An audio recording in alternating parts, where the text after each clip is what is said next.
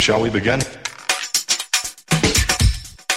Let's begin now. Welcome to WriteCast, a casual conversation for serious writers, a monthly podcast by the Walden University Writing Center. I'm Max Philbrook. And I'm Claire Helakoski. In today's episode, we're talking about something a lot of students, professionals, and very successful individuals struggle with daily.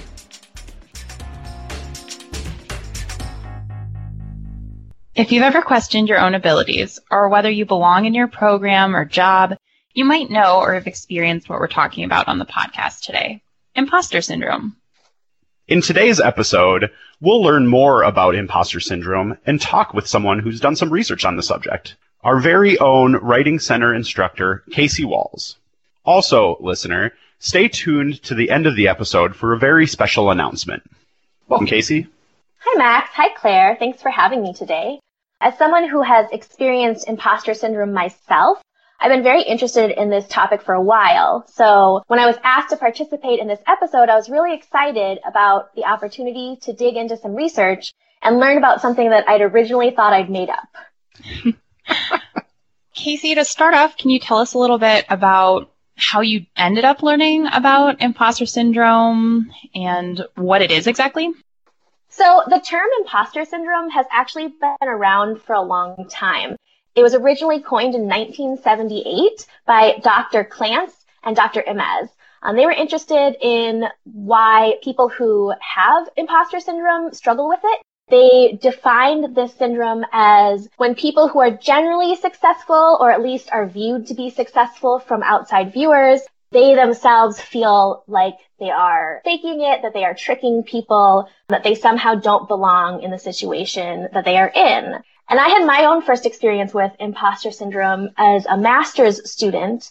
But strangely enough, I had had a friend of mine who went to a master's program two years ahead of me who told me there was going to come a time when I was convinced I was the dumbest person in the room. And when he told me that, I was kind of mad at him. I thought that was kind of a mean thing to say.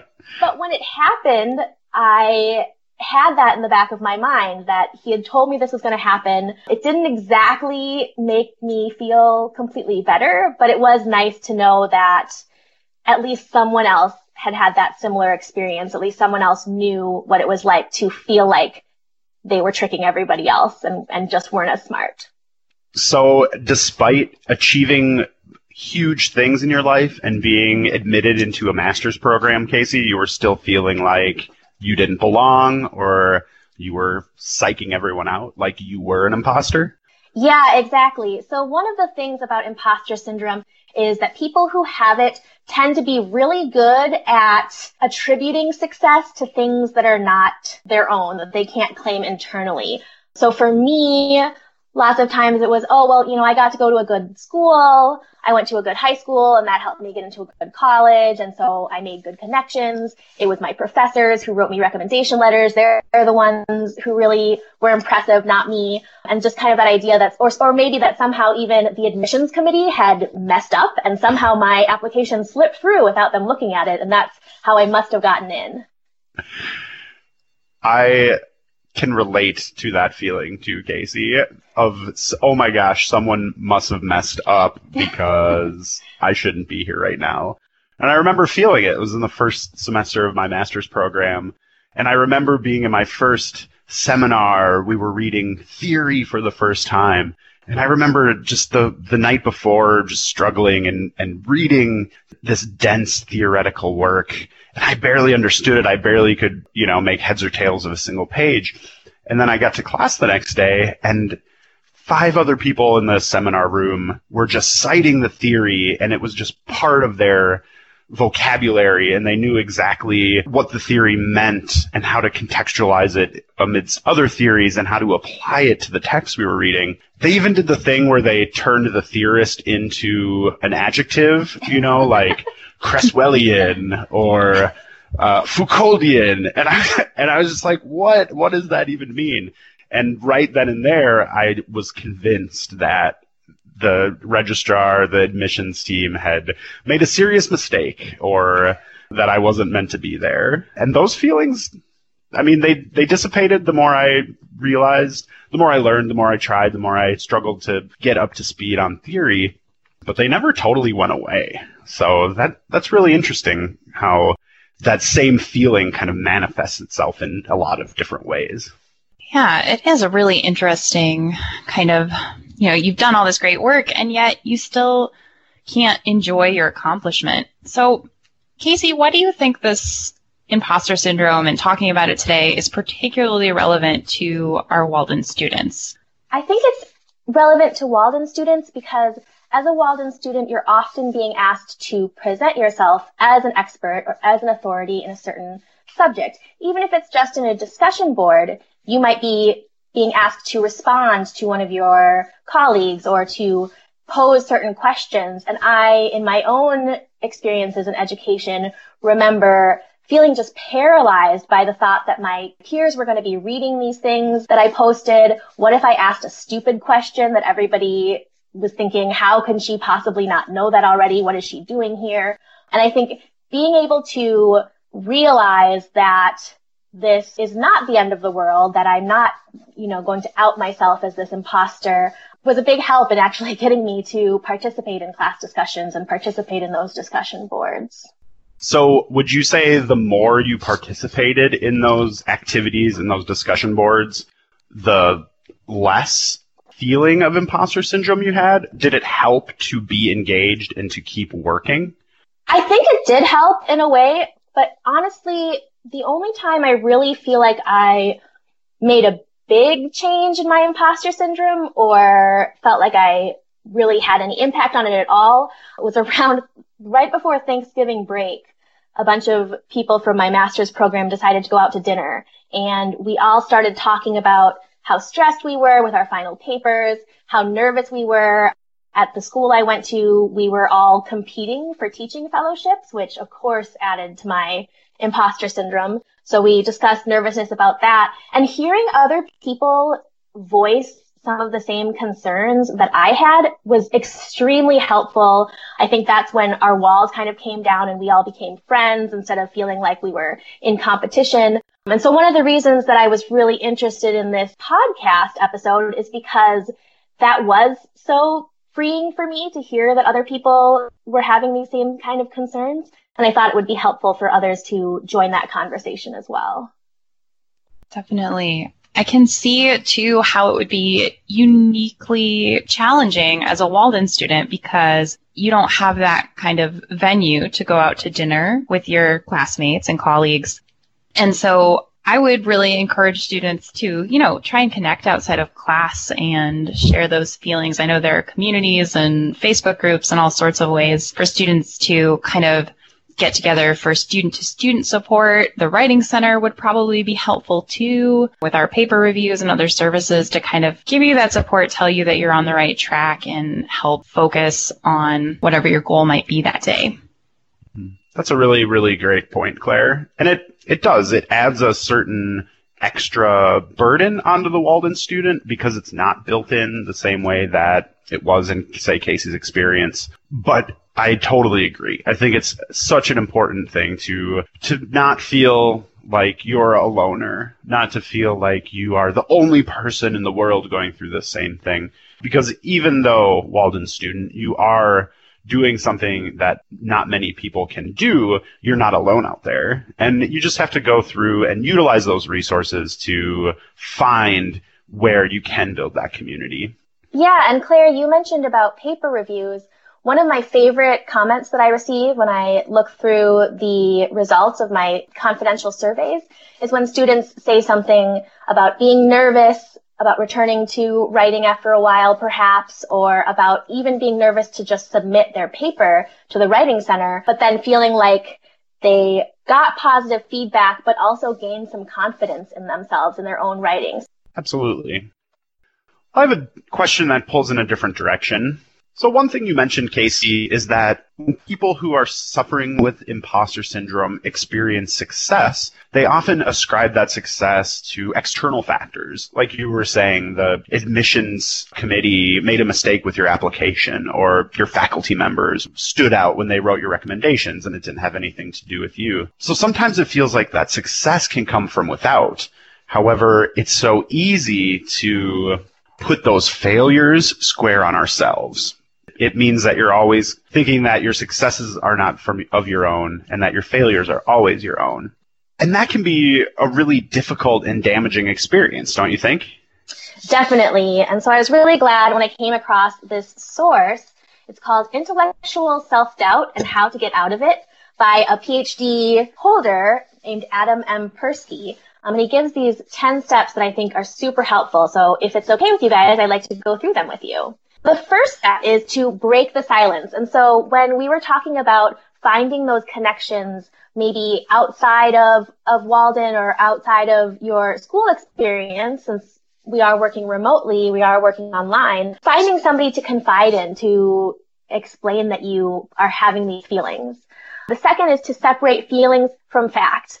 And I love this quote from Persky who says, I need to separate fact from feeling. Feeling stupid does not mean I am stupid. And just kind of taking that step back to recognize that you are putting this, this perception on yourself. And the third step is to recognize when feeling fraudulent is warranted.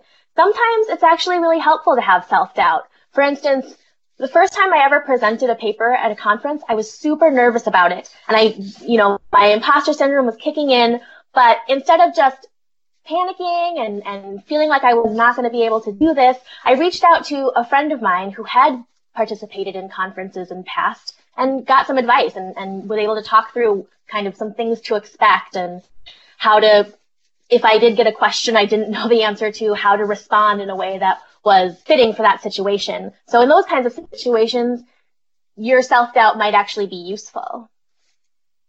And Casey was kind enough to share the Persky source with us, so I'd like to share a couple of the tips that Persky gave that really resonated with me as well. Another piece of advice Persky had was to look for the good in your work rather than striving for perfection. And I think the axiom goes, the perfect is the enemy of the complete and it can be a really challenging thing to do, but to recognize when the thing you're working on is finished enough that you can set it aside and move on to the next thing. One thing I've learned in my time in grad school and working with students here at Walden is that nothing is ever completely perfect, and it just gets in the way of being done. Another tip that Persky gives is that people who are dealing with imposter syndrome can seek to develop a different response for when things don't go the way that they want them to. And Persky advises to look at mistakes as something you can learn from rather than evidence of your own inadequacy. And this one really spoke to me because I deal with this on a daily basis working with Walden students in paper reviews. Giving feedback on a student's writing, often critical feedback or feedback where I'm describing what a student can improve on in her writing. That's something that I take very seriously because I know how that feedback can come across sometimes. And so one thing that I really strive to do is to show students, okay, I'm nothing personal here and I'm just giving you input on how you can improve your writing. And I think that goes nicely with Persky, who's saying, when you realize something went wrong or when something went badly, instead of saying, oh, I guess I'm bad, or like Casey was saying before, oh, I'm stupid, or I sound stupid, it's not that you're stupid or that you're bad, it's just that you have room to work. And that if you take the feedback seriously, if you think about those mistakes as an opportunity to improve and to get better for the next time, it could be a really productive experience instead of one that makes us really question our self worth. And listener, I know how hard that can be. It's not an easy thing to do, but your faculty members here at Walden, especially all of your writing instructors and dissertation editors in the Writing Center, we're here to help you achieve your goals. Everything we say, all the instructional content we provide to you is to help you get better. And another tip from Persky is to acknowledge your limitations. It's okay to admit when you don't know something. It's okay to ask for help. If you don't know the answer to something, that's not that doesn't have to be the end of the story. That can be the beginning of the story where you reach out to a faculty member or to a fellow classmate. And it can be the beginning of a beautiful relationship where you are supported and you're supporting others around you. Thanks, Max. I want to add to that last one too, that one thing that I know that students sometimes feel is that they should know all of APA.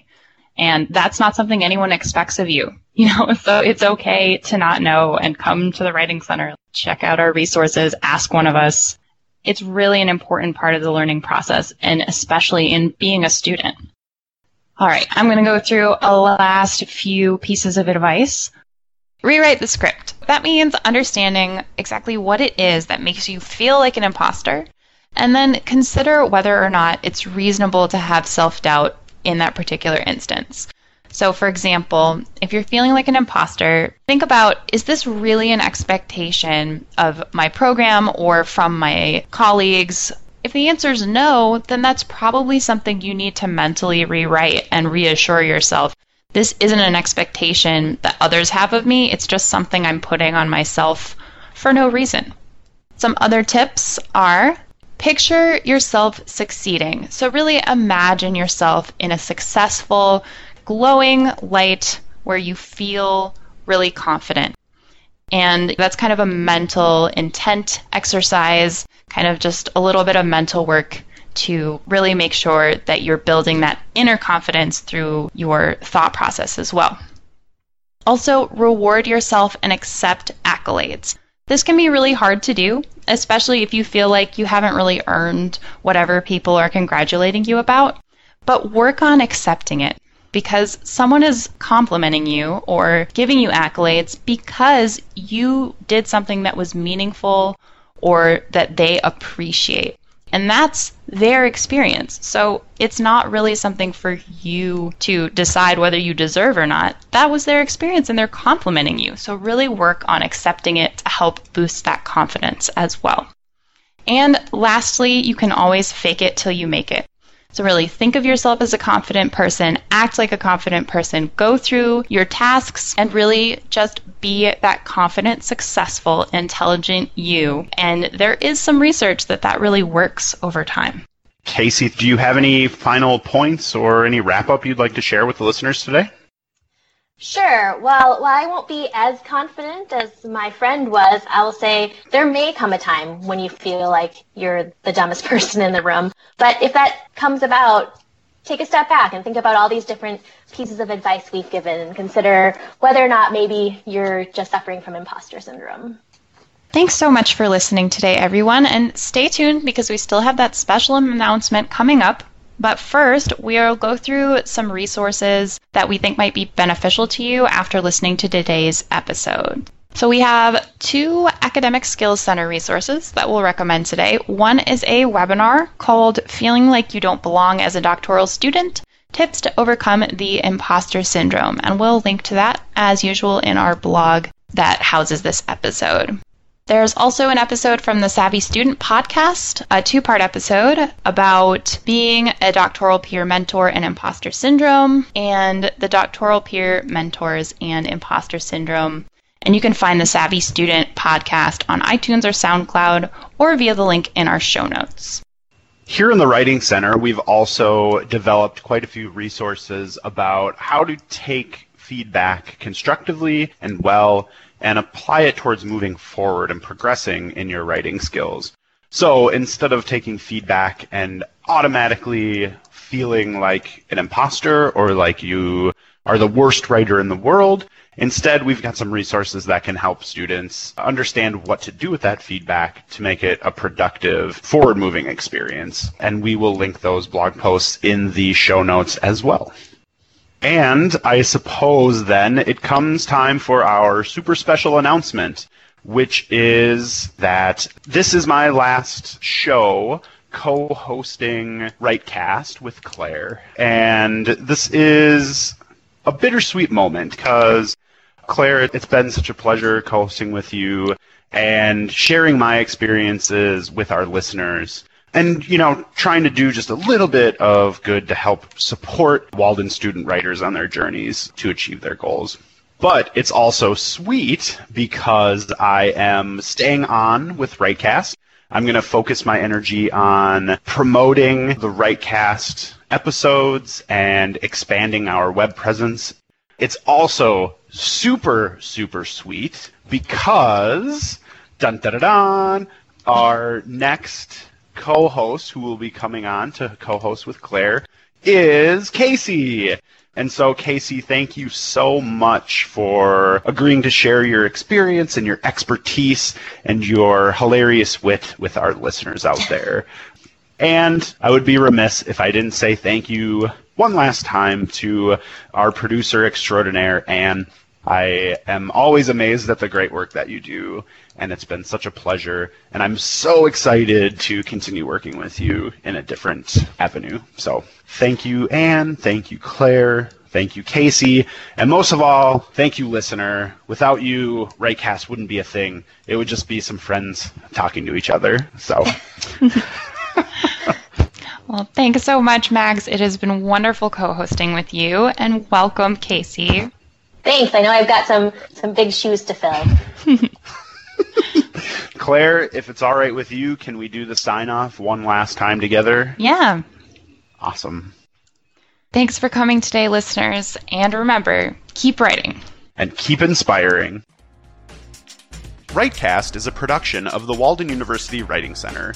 You can find past episodes on iTunes and on our website, academicguides.waldenu.edu slash writing center.